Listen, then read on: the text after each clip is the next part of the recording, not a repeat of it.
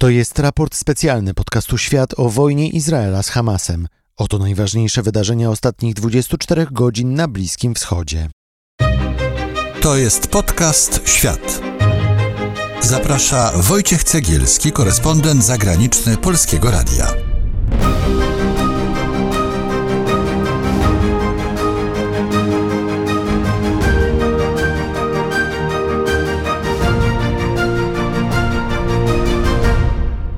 Jest wtorek, 21 listopada 2023 roku.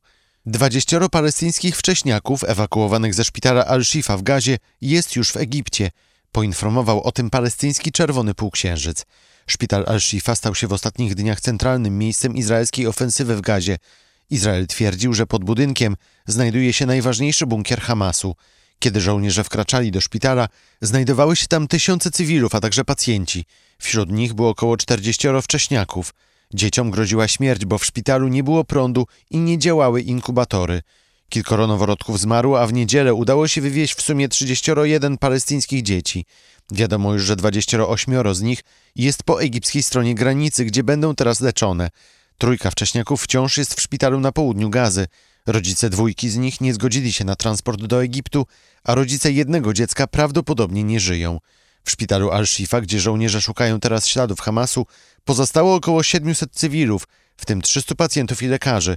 Światowa Organizacja Zdrowia twierdzi, że trwają starania o ich ewakuację. Tymczasem strona palestyńska twierdzi, że co najmniej 12 osób zginęło w izraelskim bombardowaniu szpitala indonezyjskiego. Budynek szpitala miał zostać bez prądu, bo naród zniszczył też generatory.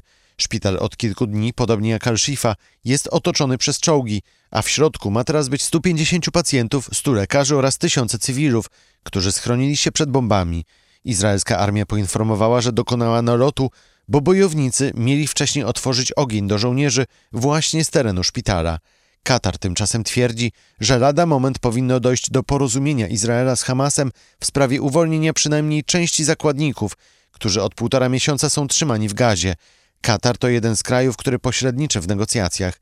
Izraelskie media informują, jakoby władze w Jerozolimie miały zgodzić się na postawione przez Hamas warunki.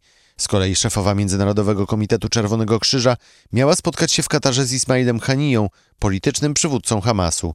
Izraelska operacja w Gazie jest odwetem za szturm Hamasu na izraelskie miasta z 7 października.